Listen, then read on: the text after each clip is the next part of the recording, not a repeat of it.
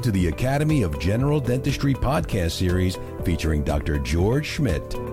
Each episode features experts in the field of dentistry who share insights and inspiration to help you succeed. Let's get started.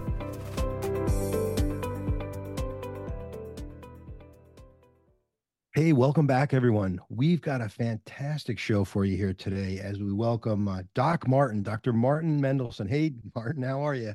Good. How are you, George? Thanks for having me. Yeah, I'm doing fantastic. Really looking forward to our, our chat this afternoon. Um, just a little bit about your bio here. Dr. Martin Mendelson is a leading speaker and founder of Metamorphosis Coaching, specializing in team cohesion, communication, and building happier, more productive teams. Dr. Mendelson turned a devastating medical disablement from his clinical career into a passion for helping leaders through the science and mindset uh, of positivity. He has worked with thousands of medical professionals and business leaders from all over North America to feel less burdened by leadership, empowered to resolve challenges before they grow out of control, and create transparent and open cultures where leaders and team members excel, thrive, and love. With the certifications in executive coaching, team coaching, facilitation, emotional intelligence, and happiness studies, he's spent almost 20 years working with leaders to become happier and more fulfilled. His insights have been featured in nearly a dozen podcasts. He has been featured in Voyage Phoenix. Shout out to uh, Arizona Magazines as a standout uh, thought leader. As a team facilitator and speaker, he can uh, help any team or business lead uh, remove the burdens of leadership via his team approach to create meaningful, transparency, engagement, aligning, and mindset. And he's a faculty, a resident Spear faculty member, and many of our audience may see him or have seen him out there at, at Scottsdale. It's one of the Spear courses, and uh, he's just a he's just a fantastic uh, all around uh, brilliant guy. And we have so many things we can talk about, Martin. Uh, but I'm really impressed with that. Well, thank you. I it's my life journey. I I we all have our journeys, and I've been on mine, and I've certainly had some dark days, but I've also had some days full of sunshine. So it's a give and take. Yeah, well, you know, one of the one of the really positive things is that you've taken some of those and you, you've created the ability to share that with others and, and and share your journey and and talk and help help the, the dental profession. And you know, when when I was doing this, I, I looked back through many of the courses, and you've got some fantastic courses uh, that I hope many of the listeners uh, can get a chance to uh, participate with. But one of the courses, you asked the question, why are some people more effective in communication than others? And I think that's so important because communication, after all, is so important in all that we do, whether it's interacting with our staff or whether it's treatment planning and case acceptance and all that. So, so what are you? What's the answer to that? It's a great question. Uh, the truth of the matter is, is that we as dentists often ascribe effort to a hand skill in terms of learning and really embracing that skill. So we look at hand skills and what we would consider, and I'll use this with air quotes, tangible skills as things that we need to uh, uh, go after, learn, and take time to embrace. So often when I talk to dentists, I say, How long did it take you to do a crown prep in dental school? How long does it take you now? So there, there is no difference with a verbal and communicative skill as there is a tangible hand skill. The only difference is you're learning something with your hands versus learning something with your brain and your mouth. And so often, weekly, frankly, I get approached by friends and colleagues saying, Hey, help me deal with this. You say things much better than I do. No, I don't. I've just practiced them. and so it's it's a journey that I've been on to hone these skills and to understand the psychology of how people think and how people interact to better myself and my communications with others to move my relationships forward. So, so what do you suggest for folks? Because a lot of people feel that way. They just don't think they're a good communicator. And you're saying, well, practice and so on and so forth what are some of the what are some exercises maybe or some things some pointers you could give folks to get better at that? Absolutely. It's a great question. So one of the books that completely changed my life was a book called crucial conversations.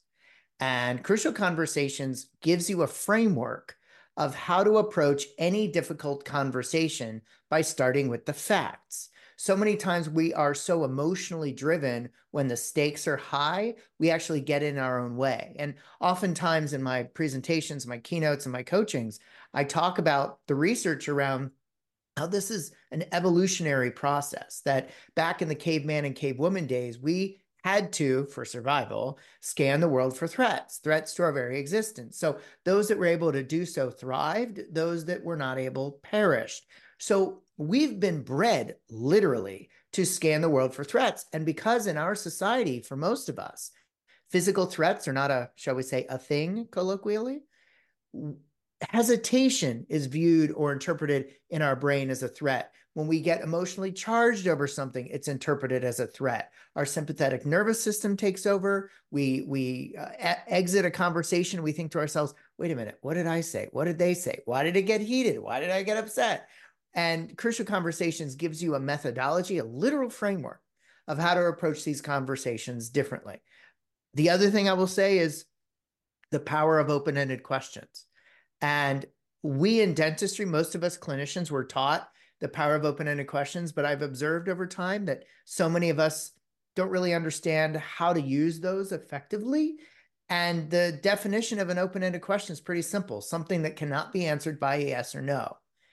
And so, even saying to a, a friend, a colleague, a patient, how are you doing today versus are you having a good day is a completely different question that opens up the door to dialogue.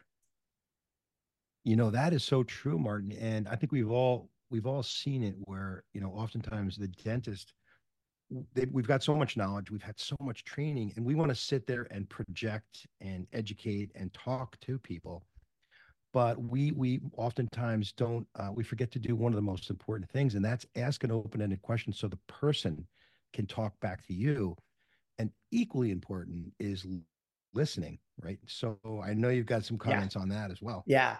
L- listening is not all created equal. And, and I teach something that I was trained on in my coaching program, which is the three types of listening subjective, objective, and intuitive. And so, subjective is when you're completely focused on yourself and you're looking at things through the lens of your own filter.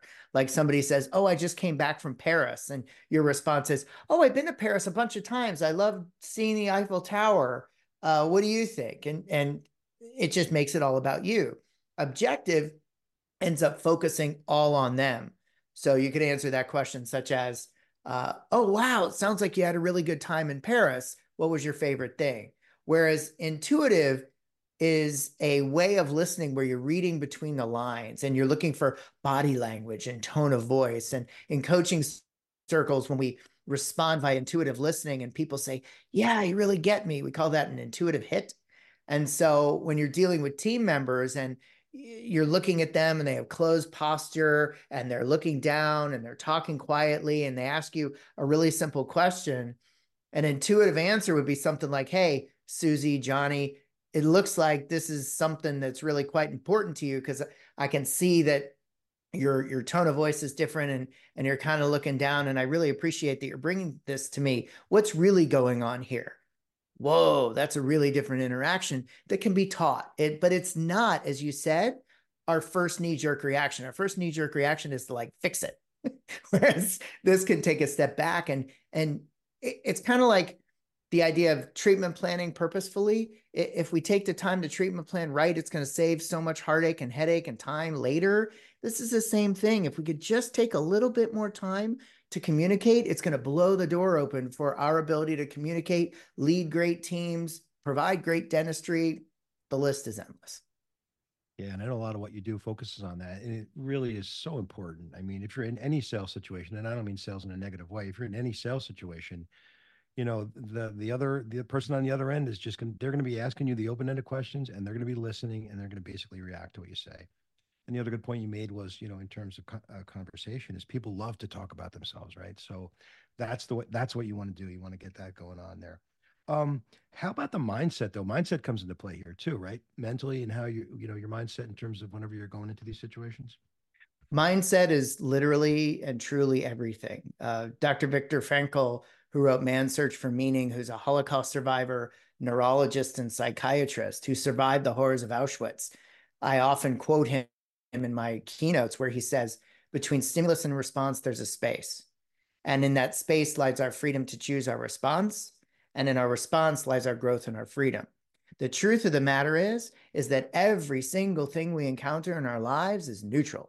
It is the thought that we put to that event and that encounter that drives an emotion, that then drives an action, that then manifests our results. And that's where I spend most of my time in one on one coaching and with teams to get them to understand that what your filter is telling you when you approach any given situation may not necessarily be really what's going on if we're telling ourselves stories based on a situation that honestly we've just made up in our head. Yeah, let's back up here a minute. You mentioned teams before, so I don't want I don't want to I want to spend a minute on that because it's so important nowadays. Yeah. You know, it's so crucial our staff, especially with the challenge that we have with staffing. You know, and oftentimes as a leader of the practice, you know, you're put into a situation where you have to interact with the staff and talk to them. So, you know, give us some pointers as to how to approach those situations, maybe even when they become sort of emotionally, there's some emotion involved or maybe some tempers involved. How, how is the best way to handle that? Sure. So there's a couple different ways. Uh, I will say this. So what I teach is my, and you mentioned this earlier in my bio. It's it's a framework utilizing the word team as an acronym. And we have our internal team and we have ex- our external team. Internal meaning what goes on between our ears, and external being the obvious. So, our internal team is all about what we just spoke about. Our thoughts lead to emotions, actions, and manifestations. And the external team stands for trust, um, uh, engagement, alignment, and mindset. And so, barring additional training, barring work working with me to specifically answer your question. How do you deal with these things when when things arise? The the truth of the matter is we need to stick with the facts of the situation. And I had a really great question asked of me the other day about, well, sometimes things are subjective. And my response is actually, no, they're not. There's always a fact that we can pick out of the situation, whether it's something someone said whether it's something someone did or didn't do, or it's a, an overt reaction that we can factually describe. Like, I see you're looking down right now. And so, ironically enough, going back to the crucial conversations idea, the their framework is to start with facts. So, hey, Susie, I noticed that three times in the last seven days, you've come to the practice at least 20 minutes late. That's a fact. We're not making anything up. We're not blaming. We're not accusing. We're not pointing fingers. It's just, it is what it is. Then we go into making it safe. And this is a big thing that the authors talk about that I very much believe in.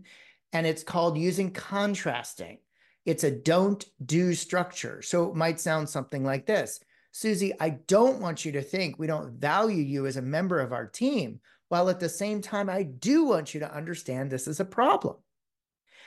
And what can happen at that point is that it opens up the door to things we might not even know about. Maybe Susie or Johnny all of a sudden says, Oh my gosh, doctor, I'm so sorry. My mom's been ill. And you didn't even know that.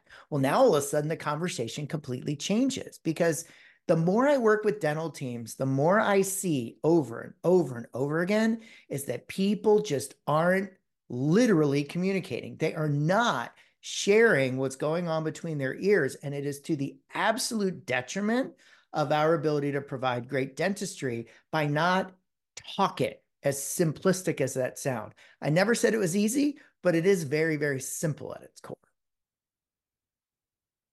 So you mentioned, uh, yeah, you you mentioned team, and you've been, you know, I mean, you know, you're you're you're a pro at this. You've seen so many different offices and teams would you say the number one ingredient for a successful and great team is that you've seen in your experience? Is is there one thing that you could point to? Is it a combination of things? Is it the way folks interact? Is it is it the makeup uh, of the staff? I'm going to give you a very simple answer, which is which is communication. Now, when I say communication, I mean open communication. Amy Edmondson talked about the concept of psychological safety, where members of the team feel that they're safe to open and share and receive feedback. And so when I talk about communications, one of the things that I that I co-create with practices is what's called an alliance. And the alliance is a facilitated literal document of what kind of practice do we want to show up to each day. Descriptive words that that they give to us. How do we want to show up when there are challenges? And how do we want to keep each other accountable? And so we end up coming up with this really fun document with word after word after word in each category, things like honesty, with openness, with caring. Uh, I've seen count to 10, take a breath, you know, those kind of things.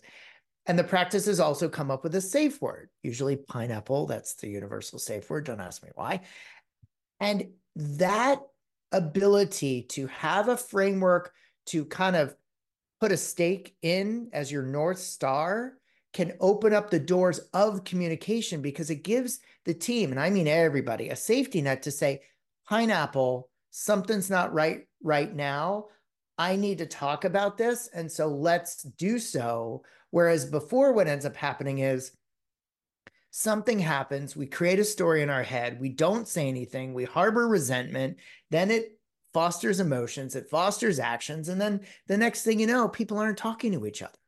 And if we start talking to each other, it will actually stop us from not talking to each other, as silly as that might sound. I guess communication is key, and sooner rather than later is what I'm getting out of this as well, right? You don't want to let oh, things yeah. kind of fester around. You've got to you've got to hit this thing right away.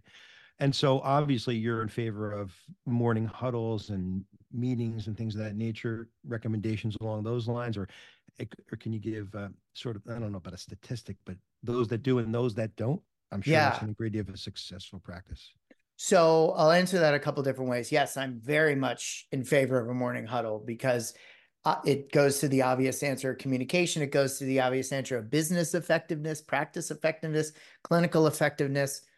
What I will also say is this, though there's a lot of research on how what we focus on creates our own reality. And so I often joke about, hey, remember the last time you bought a new car, new to you or new off the showroom floor, and you start driving around town, you start to notice all the same or similar make and model vehicle that magically appeared out of nowhere that wasn't there the day before. There's a name for that. It's called frequency bias or the Baader Meinhof phenomenon. So what you focus on, you will see. So as critical as morning huddles are, if all we're talking about are the exceptions, the problems, the anticipation of problems. What are we going to see throughout the day? We're going to see those problems. And the science of gratitude, and that could be three more additional hours, which obviously we're not going to deep, delve too deep into that today. But let me say this the research on gratitude is undeniable. And starting the day with gratitude for ourselves or something someone did the day before, one of our patients, will allow us to focus in a different way. They've done research with diagnosed depressed patients where they've asked them to write down three things a day they were grateful for for seven days and stop. And even six months later, they're reporting greater levels of happiness and lower levels of depression than the control group that maintain themselves on meds. And Wow. so this is real. Having the morning huddle is critical what we focus on we create and yeah let's focus on a little bit of gratitude to to allow us to see that. I think the one other thing i'll i'll say is this uh, there's something called the Losada line or the Losada ratio and it was looking at how positive feedback versus negative feedback affects teams and there's a little bit of controversy in this in this research but here's what i'll say. The authors determined that, yeah, stating, you know, paging Captain Obvious, we need to focus more on the positive reinforcement than the negative reinforcement. They proposed a three to one ratio, positive to negative, because if all we're doing is ever criticizing the good, the, the bad stuff, what do you think people are going to think? Oh, their doctor's never happy. I can never do anything right. And so focusing on the gratitude stuff, giving the compliments, positive and constructive are both important. Absolutely. And what? So, how about some advice when the when the morning huddle starts going off the rails and people are like, okay, uh, you know, it turns into one of those uh, sessions. Uh, Yeah. So what I would say is really high quality huddles truly have an agenda to them in terms of what we need to accomplish and really good effective morning huddles should only be 15 minutes or less, no more. So the answer to that would be hey susie or johnny it sounds like this has a lot of energy for you this has a lot of concern for you let's make sure that we bring this up or discuss this at our next weekly or monthly meeting that i certainly hope you're having and so it's addressing it it's uh, acknowledging and validating the individual's feelings. So to be a little bit more specific, it might sound something like this. Hey, Susie or Johnny, it sounds like that has a lot of energy for you. Somebody that is a member of our team would certainly want to make sure that this works well for a patient. So that makes sense. Let's make sure, office manager, or if we're keeping track ourselves, that we make a note that we cover this at our next meeting and then cover it at your next meeting. The worst thing you could do is is go out of your way to acknowledge and validate and say we're going to talk about it and then not because then people aren't going to bring things up in the future. And uh, an agenda is key to any meeting. But so, what about who who should lead the meeting? Should the doctor always lead this meeting? or is this something that you have seen delegated to a key staff member? I mean, you know, we've all seen the practice where the you know, the dentist comes in with his hair disheveled with a cup of coffee, you know, yeah. five minutes to eight, and you know, the meeting's yeah. already been going on for 10 minutes. Yeah. No, I, I, yeah, absolutely. That's for sure. Uh, it is practice by practice dependent because there are doctors that don't even have office managers. There are doctors that have office managers that they delegate almost everything to. This, I mean, it, it really needs to be office dependent. I am a big believer though in uh, accountability and ownership. And so I don't see any reason when we have a definitive agenda, we've locked this down, we have our rhythm. I have I see no reason why we can't do a round robin within the team because then it also gives the team an understanding and an insight into what it takes to actually run a practice, at least from a morning huddle perspective, to give them a little insight so that they don't make certain assumptions about things. Yeah, you know, and all the things that you talked about sort of a, is a great segue to the next one of the next programs you give, and that's about habits and how they can make or break your business. Now, this is one I actually want to see. I want to go to this. I haven't seen it, uh, but it's so important, right? I mean, habits you make them and you break them. Um, talk to me a little bit about that. Yeah. Well, you're in luck because if if you're going to be at uh, the California Dental Association in May in Anaheim, uh, I'm giving this presentation along with three others. Uh, so you know, I invite everybody to come see me in uh, in Anaheim. Actually, one of which is going to be live streamed. I think the habits one is actually going to be live streamed. So whether you're in Anaheim or not, you'll be able to see this presentation. What what caught my eye, believe it or not, which many people don't know, is that the habit loop that some of the listeners may have heard of before, which is comprised of the cue, routine, and reward, has a dental origin. And it has everything to do with uh, Claude C. Hopkins looking to sell Pepsodent toothpaste around World War One. And so, believe it or not, only 7% of Americans had a tube of toothpaste in their me- medicine cabinet around World War One. Within a decade, because of his work, 65% or more had a tube of toothpaste in their bathroom. How did he do that? He went on a marketing campaign to get people to understand that when they get up, they want to have that clean uh, tongue feeling, you know, and they had these pictures of, you know, a tongue running across teeth and having a clean mouth feeling. So he got people to understand the cue is when you get up, the routine is brushing your teeth, and the reward is that uh, I think I misspoke. It's passing the tongue test where your your teeth feel clean your tongue. So I very much love the book uh, by James Clear, uh, Atomic Habits. And so what he talks about is habit integration or habit stacking, as he calls it, versus habit addition. And, I, and this is really important within dental practices because if we're looking to bring something else into a given process, like for example, uh, do we want to talk about CareCredit in the checkout process after a new patient consult, as an example? What's the cue? What are we specifically going to do? And what's the reward? Now, I'm not necessarily talking about a financial reward for the team, but maybe in certain circumstances that would be applicable. The concept here is, is that we want to think about what it is we're looking to bring in and why we're looking to bring it in. How is it going to benefit us?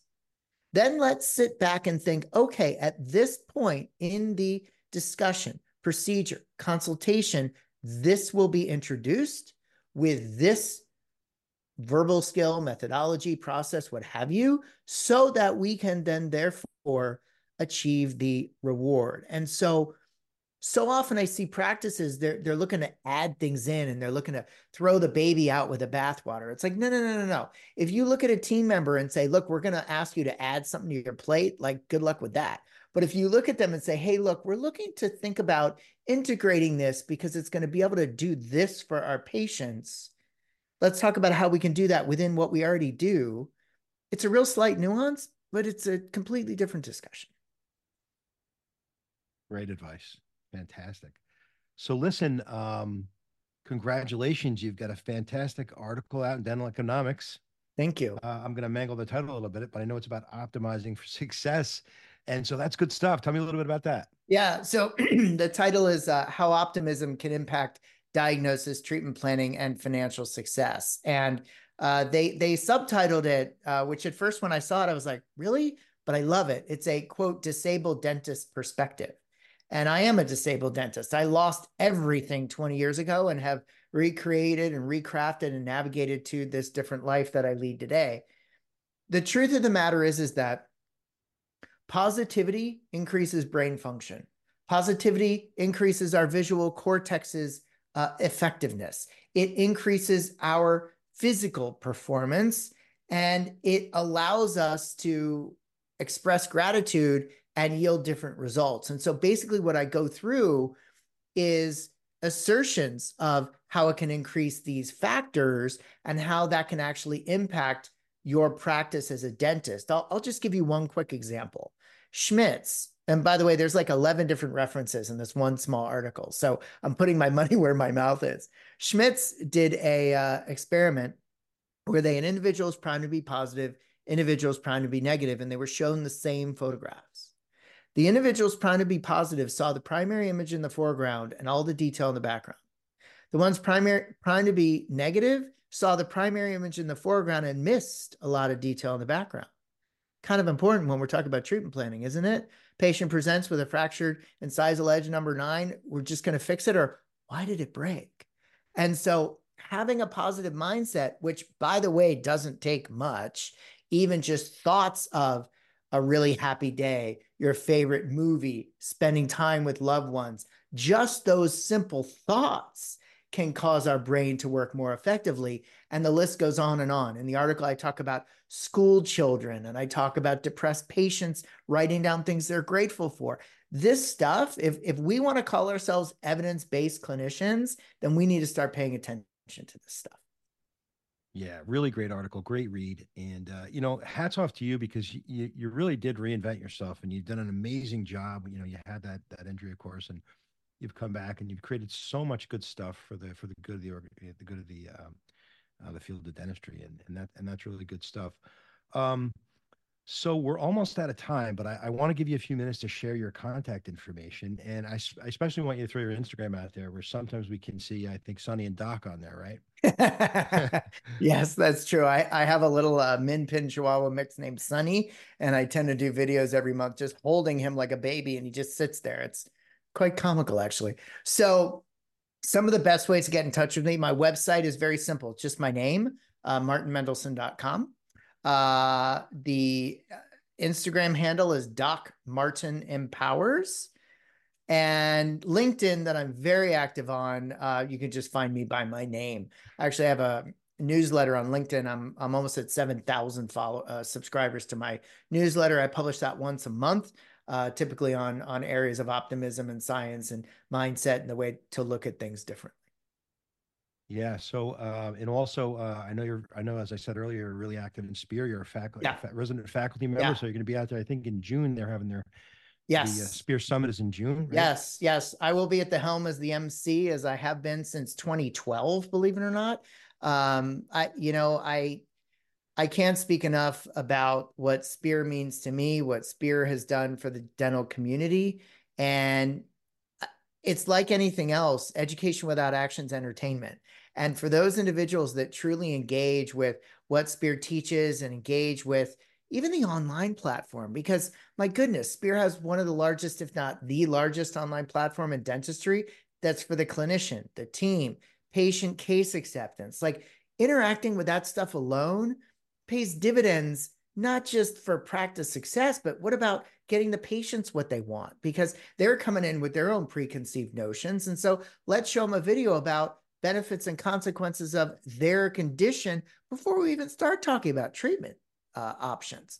And so that's when we get people's attention, just cluing in on, hey, we care about you. This is what you got. If you don't do it, this is what's going to happen. Oh, and oh, by the way, yes, Mrs. Jones, you want to hear about what we can do for you? Great, let's talk about it. And so it's just, it's a great institution. I feel so very blessed and proud to have been a part of it for well over a decade now. And yeah, anybody who's anybody who's coming to a uh, summit at the JW Marriott in June, I will certainly be there with, of course, my bow tie on. So yeah. yeah, there you go. Your your your signature bow tie. Yes. Uh, so that's really good stuff. And I also want to mention that uh, you know you, you threw out a lot of good information. You've got a lot of fantastic courses, and if you do uh, reach out to Dr. Mendelson, uh, he's got a fantastic speaker packet and some really good um, uh, videos and stuff like that on there. So if you want to, if you want to look, look them up, go ahead and do that. But as I said, I'm Martin. We're out of time. Really fantastic. So happy to have you on the program. Really, really glad to have you on. Thank you for having me. It's been an honor. I really appreciate it. Absolutely. And uh, I also want to thank our producer, Kristen Gover. Uh, and if you like what you heard, please like and subscribe to our channel. You can always find us on the AGD app, Spotify, SoundCloud, and Apple Podcasts. And if you have any suggestions, questions, concerns, or comments, you can contact us at news at agd.org. Thanks again, and we'll see you next time.